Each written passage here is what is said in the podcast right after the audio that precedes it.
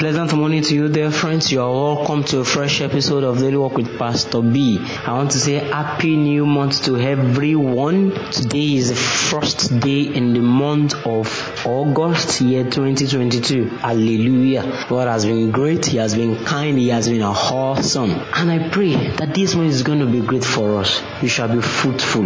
You shall flourish. You shall prosper. I pray that whatever you lay hands upon, the Holy Spirit directs you. You will prosper you will flourish, you will excel in all your ways in the name of Jesus. The glory of the Lord shall rest upon you in Jesus' name. Throughout this month, we'll be looking at themes of grace in the book of Genesis. Themes of grace in the book of Genesis. And also, we'll be looking at drinks and our health. That's on the health corner. On our head talk, like I said earlier, we'll be looking at drinks and our health. Throughout this month, we'll be looking at drinks that we take often. And how they impact our health. So many of us, some people take water, some people take soda. When I say soda, some people take carbonated drinks, some people take malt, some people take alcohol, some people take diverse drinks. Some take fruit juices, some don't even take anything. So throughout this month, we'll be looking at how drinks can affect us as humans, how drinks can affect our well-being. I want you to stay tuned every time. But before we go to that, I want you to know that water is a universal drink. And subsequently, I'll be giving us analysis why water is a universal drink and why water is most preferable.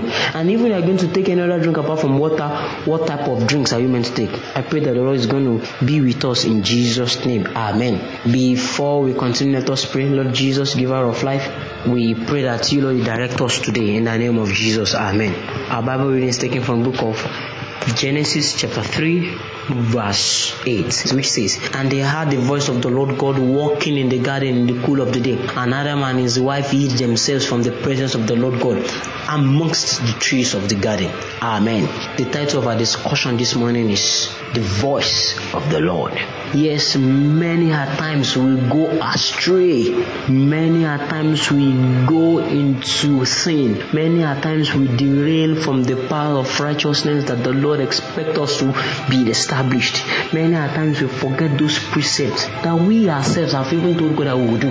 Many times because we are so happy, we are so zealous, we tell God about things that we will do for Him. We tell God about our commitment, having a committed relationship with Him. But the fact remains that even when we desire to have a committing relationship with God, God has this way of bringing us back whenever we derail. What am I saying in essence? What I'm saying is, whenever we have this commitment in our heart to stay with God, at times sin comes, despite the fact that we have this commitment in our heart to please God. God has this way of bringing us back to Himself anytime we sin. Grace has always been the theme of the Bible, from Genesis to Revelation. Check the books, Old Testament, all the chapters, all the verses of the Scripture.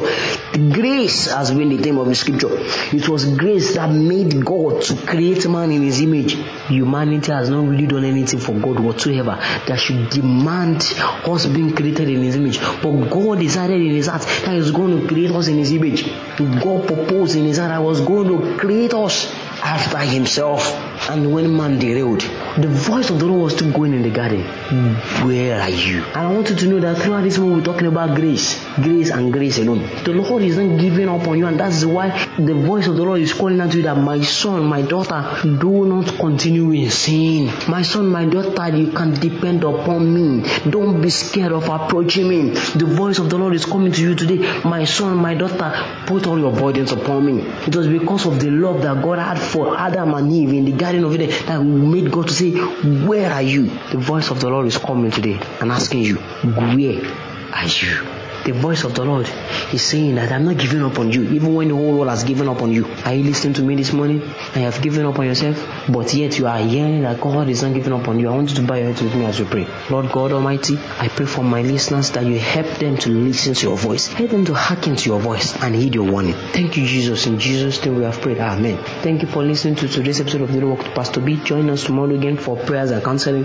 Contact me on 020